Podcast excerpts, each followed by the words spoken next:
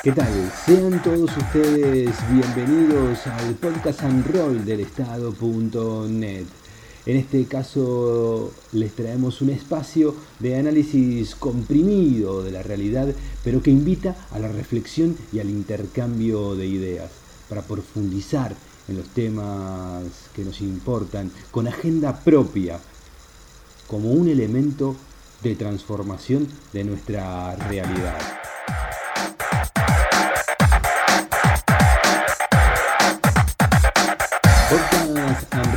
Es conducido por quien les habla, Andrés Correa, y trataremos de ser los moderadores, los cuestionadores, los que hagamos el disparador a través de preguntas y reflexiones con distintos compañeros y compañeros periodistas, eh, gente de la política, investigadores, eh, para que nos traigan algunas eh, reflexiones, opiniones y que podamos abrir debates.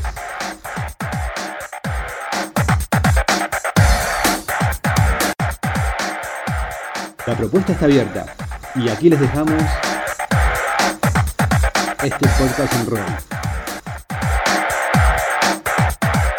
Bienvenidos al podcast and roll del estado.net, eh, un espacio de análisis comprimido que invita a la reflexión y al intercambio de ideas.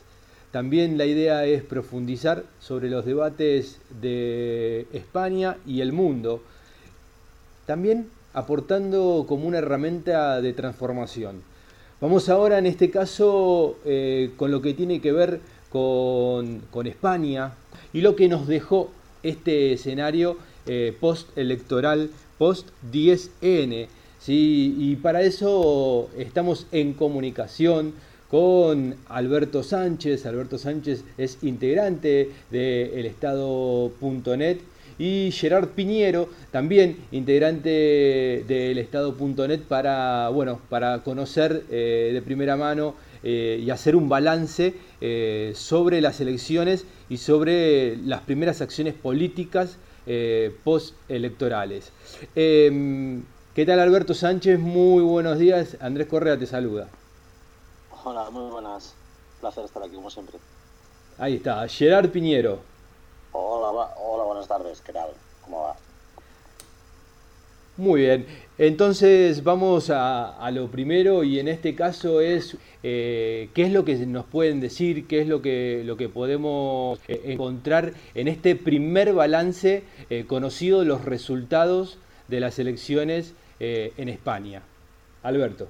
Vale, pues en primer lugar ha quedado demostrado que son unas elecciones que fueron totalmente innecesarias en base a lo que se ha conseguido en 48 horas de en un pacto que este que está casi en los mismos términos no sabemos entrar al detalle porque la relación, las conversaciones están siendo discretas entre PSOE y Unidas Podemos pero se ha conseguido en 48 horas lo que no se ha conseguido lo que se, no se consiguió en meses entonces son totalmente innecesarias lo que nos ha costado son 52 escaños de Vox, una caída de votos tanto del, bloque de izquierda, si contamos al peso dentro de ese bloque, y, la, y el descabezamiento de una de las oposiciones da el, Partido Popular, no la, no la más fuerte en este momento que es Vox, es, que se tomaba como un, como un voto residual, pero está visto que no.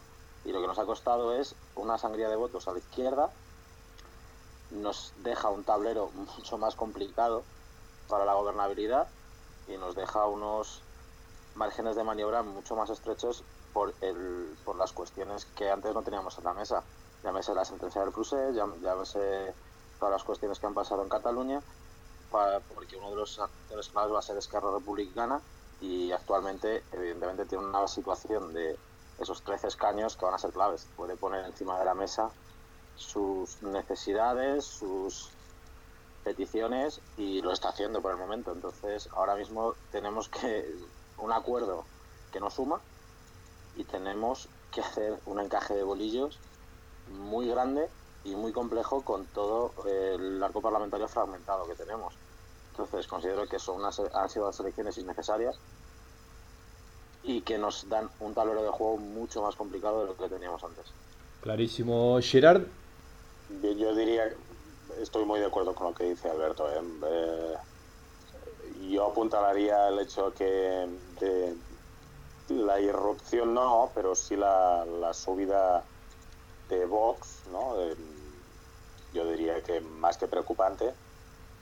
Y, pero también la pluralización hasta un extremo que no sé si ha habido alguna otra ocasión histórica en el Congreso de la pluralización, o sea, la cantidad de partidos que hay que han obtenido representación. Es desde, pues eso, desde eh, Teruel existe, eh, los vascos también han subido, eh, Benega en, el, en Galicia, o sea, el bloque nacionalista también ha obtenido un, un diputado, pues está la cosa muy, muy, muy dividida. Eso quiere decir algo también, que es hay que saber leer el fondo de, de estos movimientos electorales, aparte del de Vox, que yo creo que merece un, un análisis muy acurado y, y sobre, sobre su sobre su irrupción, por decirlo de, de, alguna manera, como tercera fuerza política en el Estado. Y es que también, aparte, está, el Estado, el Estado español en sí, pues está viviendo un periodo de, de transición hacia una cosa nueva.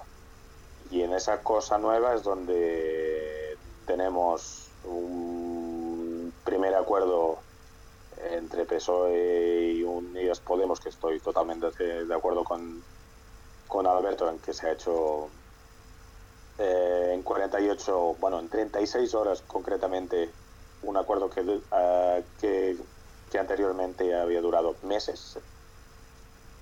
Y, y, en ese movimiento, y en ese movimiento, eh, pues dice muchas cosas de, de, de, cómo está la situación y, y de lo que vamos a afrontar en los, en los próximos años, desde una crisis que está al tocar, si es que no la vivimos o la hemos dejado en cualquier momento, hasta yo creo que una segunda transición política en el Estado español.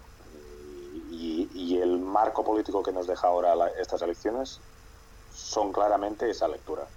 Una transición hacia una cosa nueva y con nuevos actores políticos. Digo, para, para entender en, y poner en contexto eh, estas, estas segundas elecciones nacionales en España, eh, digo, ¿cuál es eh, el contexto eh, en el cual está viviendo la, sociedad española en su conjunto con respecto a los índices socioeconómicos? No podemos entender ningún análisis sin tener, sin contextualizar el proceso económico y globalizante. Lo que Diego Fusaro habla como la globalización, o sea, el esclavaje de la globalización, ¿no? Y, cómo se ha transferido a esferas económicas y a, y a grandes movimientos eh, globales eh, potencias de los estados o poderes de los estados. ¿no? Eso ha debilitado los estados eh, tienen un margen de maniobra en cierto sentido, en la, mm, sobre todo en, el aspecto económico, pero también en otros aspectos, eh, mucho más reducido.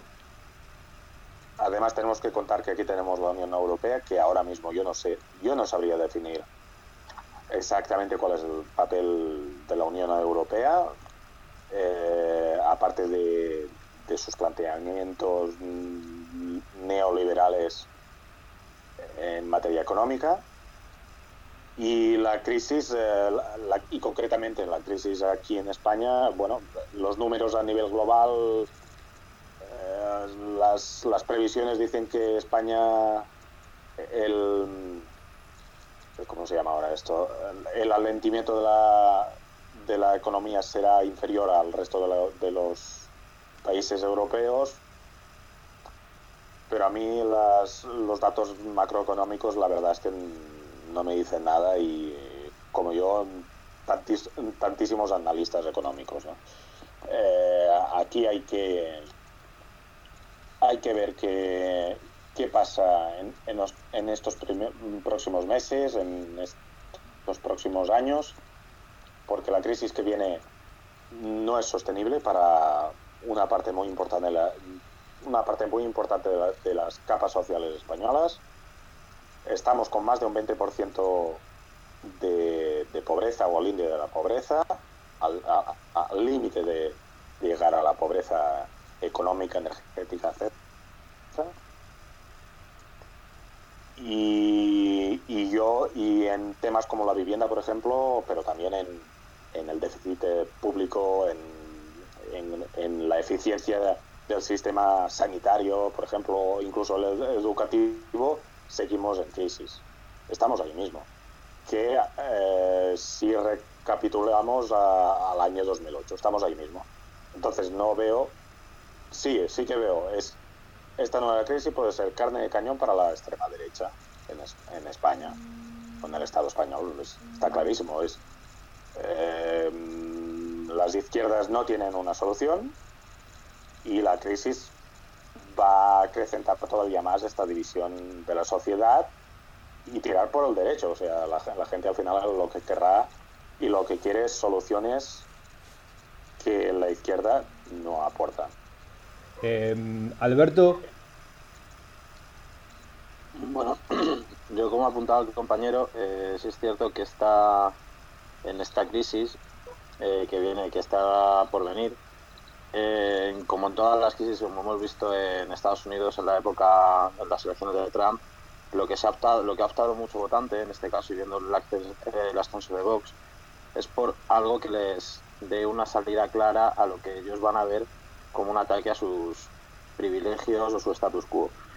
Básicamente Vox les ha, les ha dado la salida fácil y la respuesta fácil, pero no solo Vox, sino también la estrategia de confrontación de, que ha tenido Ciudadanos, que ha tenido el PP, les ha dado esa, esa, salida fácil. Les ha dicho, el culpable es otro, no es el sistema, no es esto, y han optado en una mayoría más o menos amplia de, de votantes, han optado por una ruptura.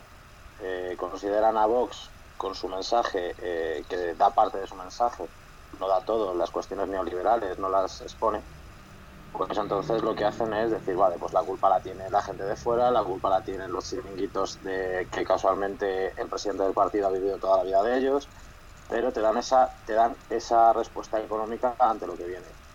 La gente piensa que teniendo estas cuestiones claras, mm, pues eso se va a solucionar. Evidentemente no entienden lo que dice el compañero, es un problema global que va a afectar a España, va a afectar a todos los países pero no va a afectarnos solamente a nosotros, es algo global. La gente no llega a entender eso porque no le dicen, oiga, es que si en Alemania entra en recesión porque está tal, nos va a afectar a nosotros, pero no lo van diciendo. Entonces considero que en este caso, como ha dicho el compañero, la extrema derecha ha ocultado información, evidentemente, y que eh, la gente está intentando pescar ahí, como se suele decir, eh, pescar, pescar en río revuelto.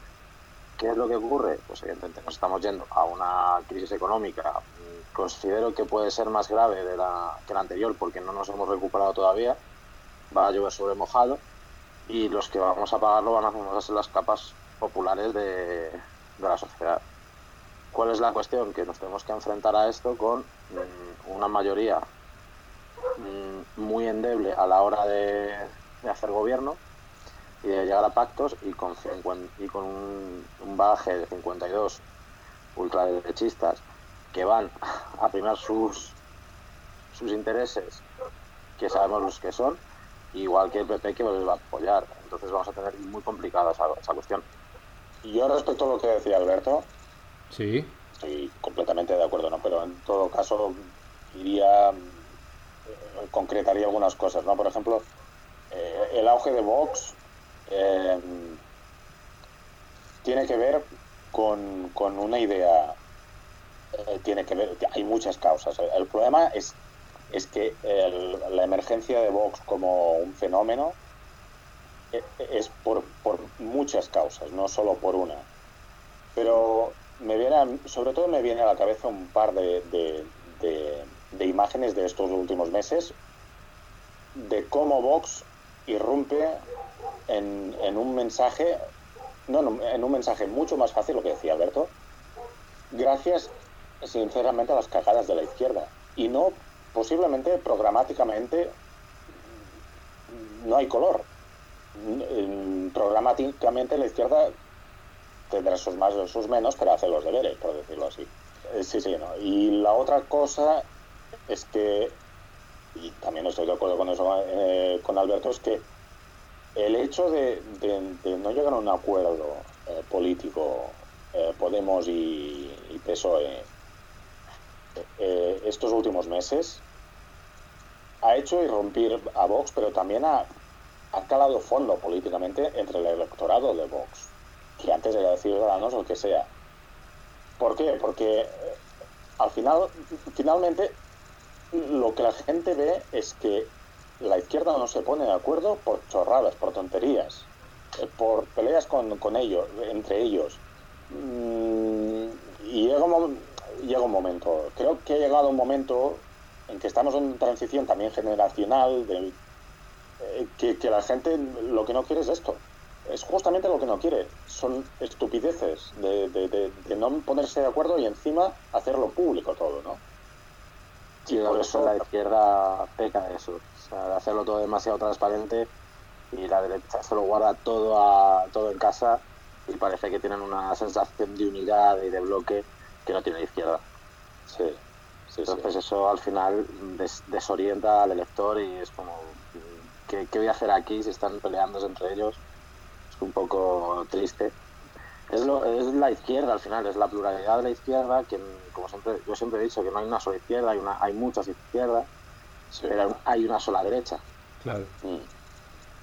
Entonces la pluralidad de unos contra el bloque de los otros, lo, como masa, mm, el electorado lo que quiere es estabilidad.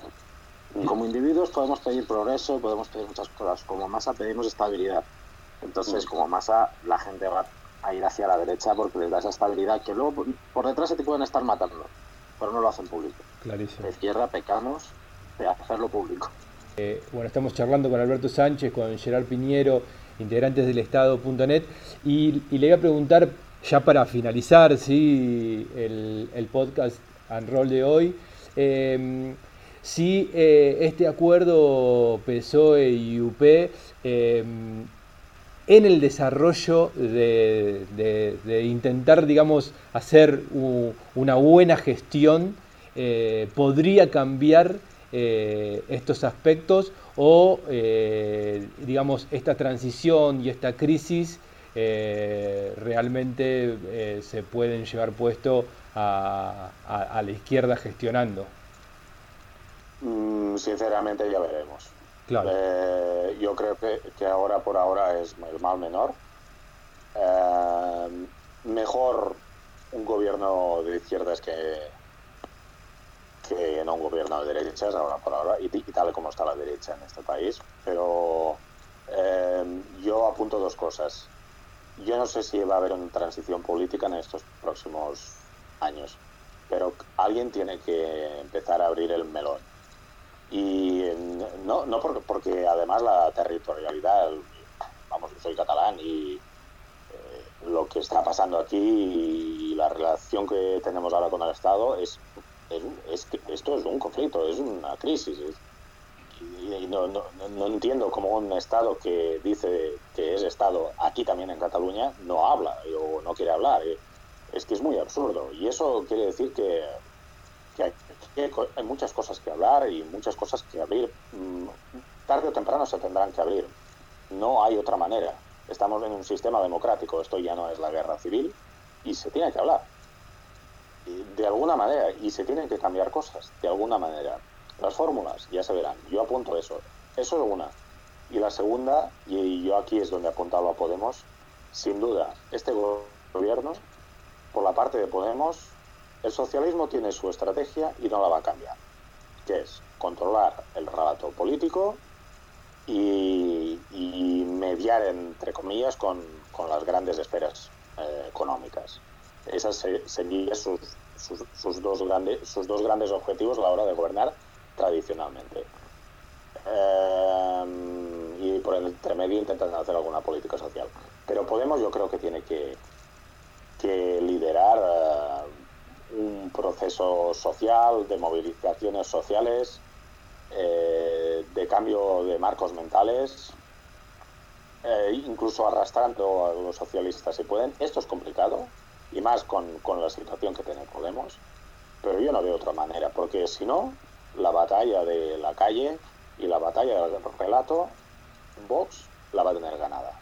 Porque si hacemos otra vez, otra vez los clasistas y los niños buenos y ordenados solo para gobernar, Vox va a ganar en la calle. Y eh, para cerrar... A ver, eh, yo respecto a lo que comentabas, yo creo que sí que se puede liderar desde este germen de pacto de, entre el PSOE y Unidas Podemos. Evidentemente tengo mi reticencia siempre hacia el PSOE en temas sociales. Pero como hemos visto, eh, este tipo de pactos, si nos vamos a los datos, a la portuguesa, donde gobierna un, un partido el equivalente a lo que es el PSOE y que ha pactado incluso con los comunistas en la anterior legislatura, vemos que sí ha tenido unos, unos efectos en la sociedad importantes en una época de, salida de crisis, y es cierto, en la que ya estaría, estaría repuntando la economía, pero claro, ahora mismo nos podemos encontrar de frente con el muro de, de, una crisis.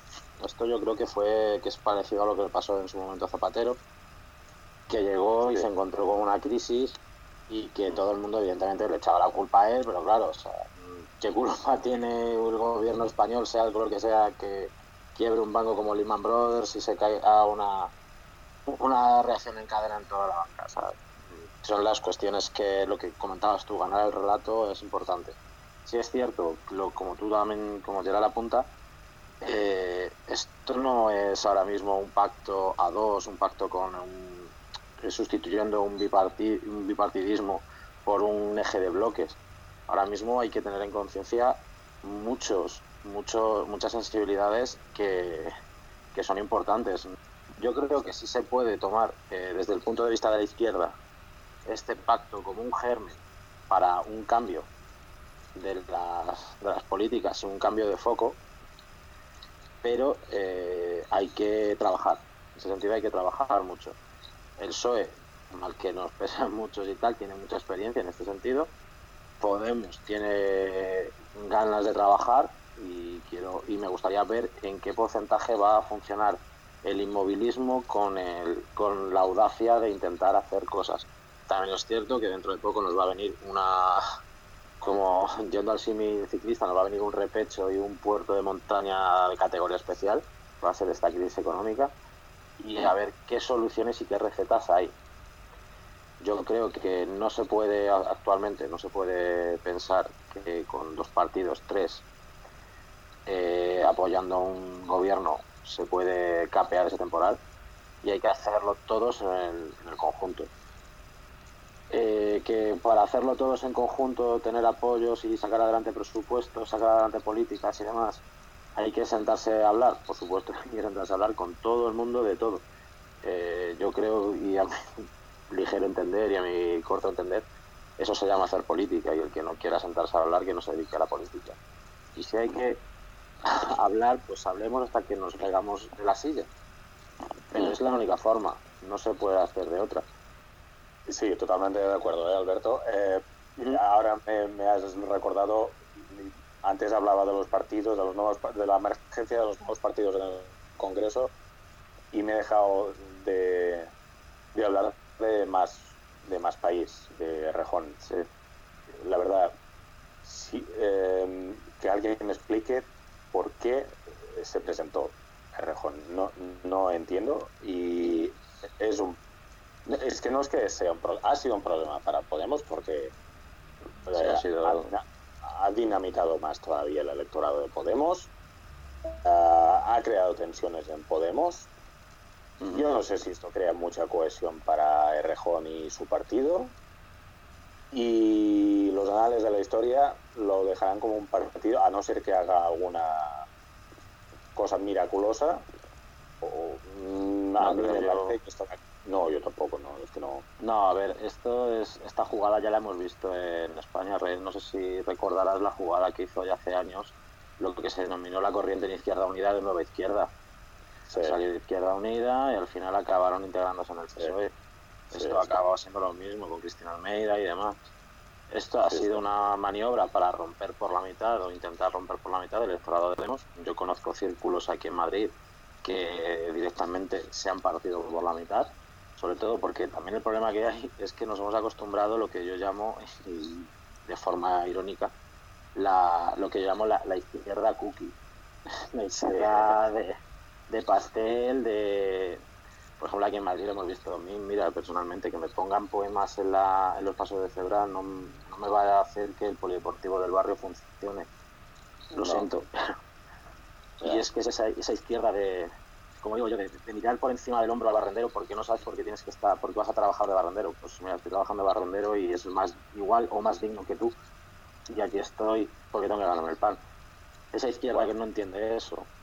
Élite, élite izquierda. Sí, lo que, es lo que tú hablabas, el clasismo dentro de la izquierda, yo creo que ahora mismo lo representaba Rejón, pero al final yo creo que ha hecho la misma jugada de, de nueva izquierda que se acabó integrando en el PSOE y yo creo que ha sido más orquestado porque también hay ciertas dudas de cuándo se registró el partido, de cuándo se registraron los dominios, que los registraron. Hay ciertas dudas porque lo vistieron todo de un proceso asambleario cuando ya estaban registrados los dominios y las marcas, o sea, es un poco, hay ciertas dudas ahí. Alberto Sánchez, eh, Gerard Piñero, eh, les agradezco enormemente haber participado en el podcast and roll eh, del estado.net sobre lo que nos dejó el 10N en España y una, una evaluación, una suerte de perspectiva para, para poder entender o para poder tratar de entender y reflexionar sobre lo que se viene. Eh, bueno, el agradecimiento enorme y seguramente muy pronto eh, volveremos a estar en contacto para poder seguir eh, discutiendo de este y otros temas. Muy bien, buenas noches. Un placer, encantado. Igualmente, Alberto. Un abrazo. Estamos en, comunicación con Gonzalo Sánchez, director del Estado Net, y la, intención de invitar a Gonzalo en este, en este segmento del podcast and roll del día de hoy es eh, para conocer eh, y tratar de profundizar sobre lo que nos dejó las elecciones en España del 10N. Eh, no solamente por los resultados, sino conociendo lo que fue, eh, lo que fue durante esta semana eh, las acciones políticas que se tomaron después de las elecciones. Eh, para eso estamos con Gonzalo y vamos a tratar de que Gonzalo nos clarifique o, nos diga bueno, cuál es su, su, opinión y su reflexión sobre el resultado y el post-electoral del 10N. Bueno, pues eh, yo cuando fui a, votar el pasado domingo ya imaginaba que la izquierda iba a caer un poco porque la abstención en España siempre hace más daño a la izquierda, siempre se desmoviliza más del campo progresista que el campo conservador, que siempre acude unido a votar. Y bueno, a las pruebas me repito, ¿no? Eh, el PSOE, que yo no considero un partido de izquierdas, pero sus votantes sí lo son, y Unidas Podemos perdieron bastante, que le hizo bastante más daño a, Pedro Sánchez y que eso luego explicó lo que sucedió dos días después. Pero no quiero todavía entrar en eso. Me gustaría también decir que el campo conservador sigue teniendo cada vez menos votos, por encima de los 10 millones, entre los tres partidos que son representantes de la derecha, pero el, ascenso de, Vox no supone que la derecha haya roto su techo de cristal, simplemente que es un intercambio de fuerzas entre las tres principales organizaciones. Por lo tanto, no me parece que sea tan preocupante ese, ese ascenso de, de la ultraderecha, que tiene una base total y absolutamente neoliberal, que es lo que muchas, muchas veces a la gente se le olvida sobre Vox, sobre el miedo a Vox, que al final va a hacer exactamente lo mismo, si tuviera más poder de lo que ha hecho el, el régimen de 78 desde, desde que inició. Y luego todo el mundo se esperaba una, una gran coalición. Andrés, no sé cómo lo veíais por allí, pero aquí en España todo el mundo pensaba que el PP iba iba a sacar la bandera de el sentido de Estado, iba a apoyar la investidura de Pedro Sánchez, dependiendo de cómo se dieran los números de una manera directa o de una manera más indirecta, es decir, o votando a favor o simplemente absteniéndose, y que luego iban a, cerrar acuerdos en base a, a las necesidades importantes de, del Estado español desde el punto de vista de la oligarquía, a la que representan, está claro. Pero ha sucedido un giro inesperado de los acontecimientos, que fue el, pacto del abrazo entre Pedro Sánchez y Pablo Iglesias. Pocos se lo esperaban, yo desde luego no. no me lo esperaba. Y yo considero que Pedro Sánchez eh, fue el que más perdió. No es que perdiera más escaños que Unidas Podemos, sí perdió una mayor cantidad de votos. Se dejó 700.000 en unos meses, que es algo bastante grave. Y esa posición de fuerza que, ha perdido en las elecciones, porque fue él, él, el que quiso convocarlas, echando un pulso en la negociación que llevó adelante con Unidas Podemos de los meses de abril, mayo, junio, julio y agosto. Entonces, al, no aumentar, siendo su apuesta, sino disminuir mucho los votos y disminuir moderadamente los escaños, porque ya sabes que la ley DONT, conjuntamente con eh, las circunscripciones en España, no siempre significa que una mayor cantidad de votos reviertan en muchos más escaños y al contrario, una pérdida de votos revierta en o signifique muchos menos escaños, todo depende. Pienso que debido a eso, que Pedro Sánchez eh, la apuesta le salió mal, eh, tuvo, que, tuvo que mirar atrás y, apostar con un gobierno de coalición con Unidas Podemos. Sobre todo eh, porque el punto de inflexión yo lo marco cuando Pedro Sánchez le puso el veto a Pablo Iglesias, no sé en qué mes fue exactamente, pero fue en, en el verano, que le dijo, si tú, Pablo Iglesias, no estás en el gabinete de ministros, tenemos el acuerdo de coalición que tú propones ahora. Yo creo que pensando que Pablo Iglesias nunca lo iba a aceptar. Pero Pablo Iglesias inteligentemente lo aceptó y le quitó la capa dejando desnudo a, Pedro Sánchez. Le dijo Pablo Iglesias, vale, lo he aceptado. ¿Y el gobierno dónde está? Y Pedro Sánchez no ha sido capaz a día de hoy de justificar eh, la traición a su, a su propia palabra. Entonces, eh, yo pienso que Pablo Iglesias ha hecho, eh, se puso a los mandos del relato en ese momento y lo ha aprovechado muchísimo para conseguir ahora lo que, lo que hemos visto que ha conseguido gobierno de coalición exactamente como él quería. Ahí está. este gobierno, este gobierno de coalición, eh, en un momento de, crisis que, puede atravesar España, eh, digo, lo deja, deja mejor parado eh, con una gestión, si se quiere, progresista en, las, perspectivas de la población española. Pues eh, Andrés, yo considero que sí. He estado viendo el acuerdo programático, el preacuerdo, perdón, programático de las dos fuerzas y me parece que dentro de lo posible es lo más progresista que se podía haber logrado. Porque durante las negociaciones a las que he hecho referencia en, en mi comentario anterior, el PSOE cada vez que daba un nuevo acuerdo programático a Unidas Podemos, ese acuerdo iba más a la derecha, iba más hacia el neoliberalismo. Pero este acuerdo, este preacuerdo que se ha presentado retoma lo que ambas fuerzas firmaron en el año 2018 de cara a los presupuestos generales del Estado de 2019. Yo pienso que en ese momento eh, el Partido Socialista eh, sabía que ese acuerdo no iba a salir porque no daba los números en el Congreso y no salió. Por lo tanto, eh, lo utilizó como un brindis al sol para revestirse de una credibilidad de izquierdas. Pero, como he señalado antes, la, la pérdida de fuerza ha cambiado la correlación eh, de fuerzas entre Unidas Podemos y el PSOE y Unidas Podemos ha podido exigir algo más. Y en el acuerdo son 10 puntos, de los cuales 5 vienen directamente del programa de Unidas Podemos, sobre todo los que hacen referencias a los derechos laborales, al, al feminismo y a una reforma fiscal progresiva, que son tres puntos clave para que, la, para que los trabajadores recuperen poder adquisitivo que es muy necesario y acabe la precariedad y la pobreza. Por lo tanto, yo creo que, que si el preacuerdo se mantiene y se cumple, y aparte se desarrolla, porque hay que saber cuáles son los mecanismos concretos que van a permitir ese desarrollo y cuáles son las propuestas concretas. Pero por ahora yo pienso que sí puede servir para proteger a, a la mayoría social de España frente a la crisis. Ahí está. En, este nuevo, en este nuevo escenario eh, y en un contexto neoliberal eh, mundial, eh, la, Unión Europea, con respecto a la gobernabilidad del, del, país, de España, ¿qué, ¿qué rol juega? ¿Qué papel juega? Yo creo que eh, el ejemplo de la izquierda en Portugal, o de más bien de la centroizquierda en, en Portugal, nos permite saber que un acuerdo entre Unidas Podemos y el PSOE, tal y como está planteado en los 10 puntos propuestos, no tiene por qué ir en contra de la Unión Europea, porque al final es un acuerdo bastante moderado que, simplemente quiere mejorar un poco las condiciones de, vida de la mayoría social, pero tampoco supone ninguna ruptura ni con la Constitución española surgida del franquismo, ni tampoco con los límites que marcan la Unión Europea. De hecho, el acuerdo portugués es eh, un poquito más escorado a, la izquierda porque ha permitido llevar a cabo ciertos cambios importantes y la Unión Europea no ha impedido absolutamente nada de, todo lo que ha pasado en Portugal.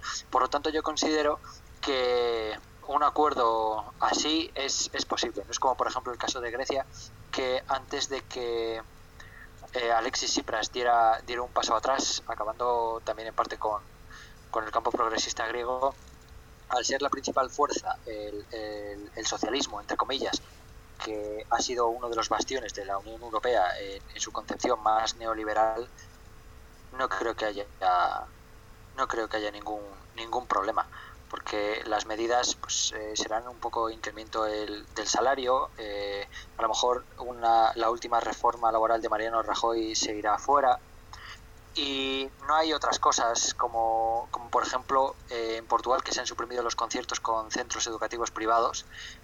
Eso no creo que vaya a pasar aquí y aún así que pasase no creo que le importase mucho a la Unión Europea. Perfecto.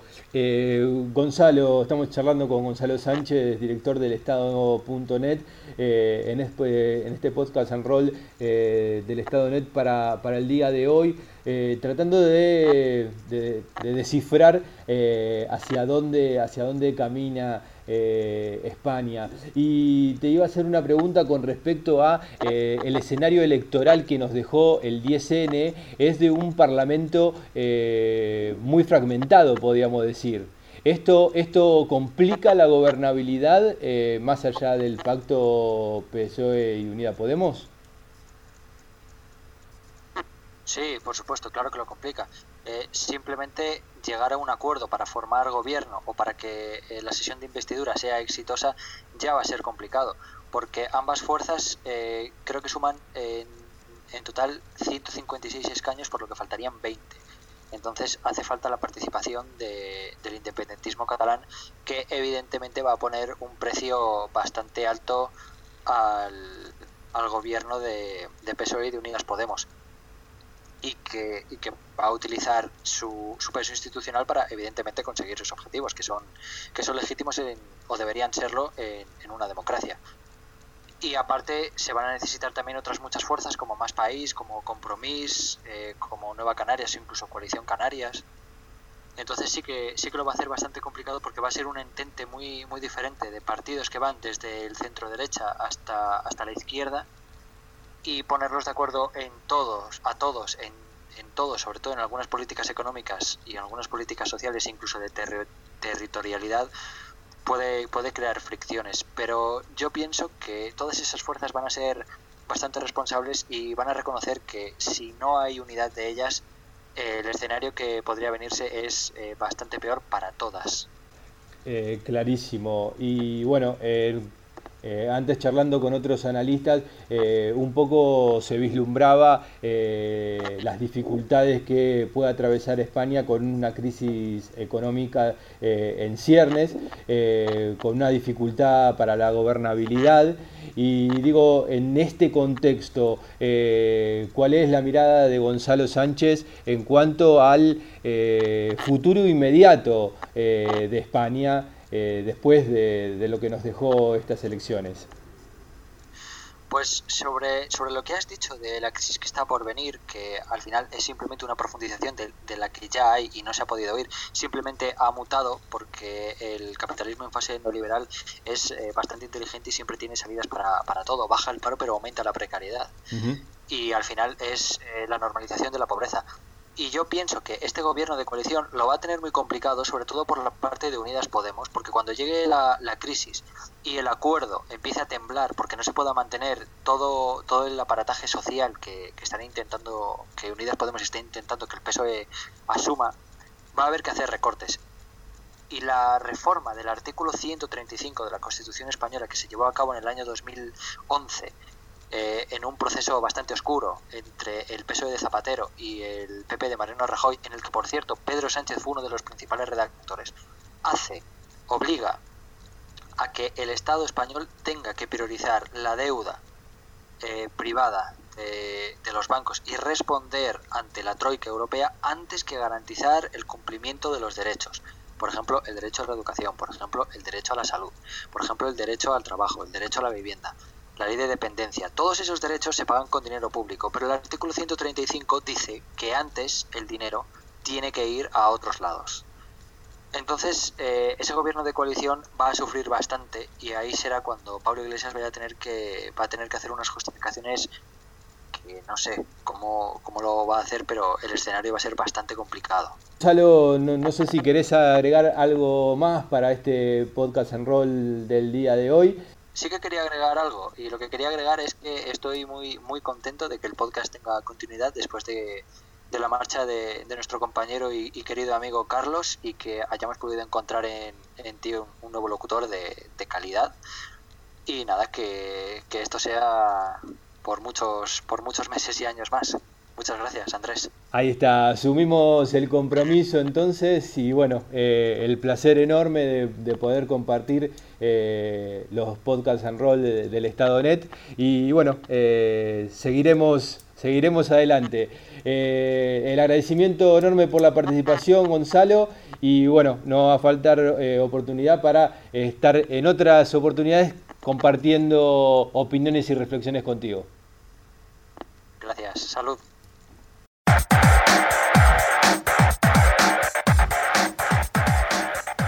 Llegamos al final de este podcast en rol del día de hoy con el intercambio sobre las elecciones en España, el análisis profundo y las reflexiones al respecto. Eh, colaboraron con el podcast en rol de hoy.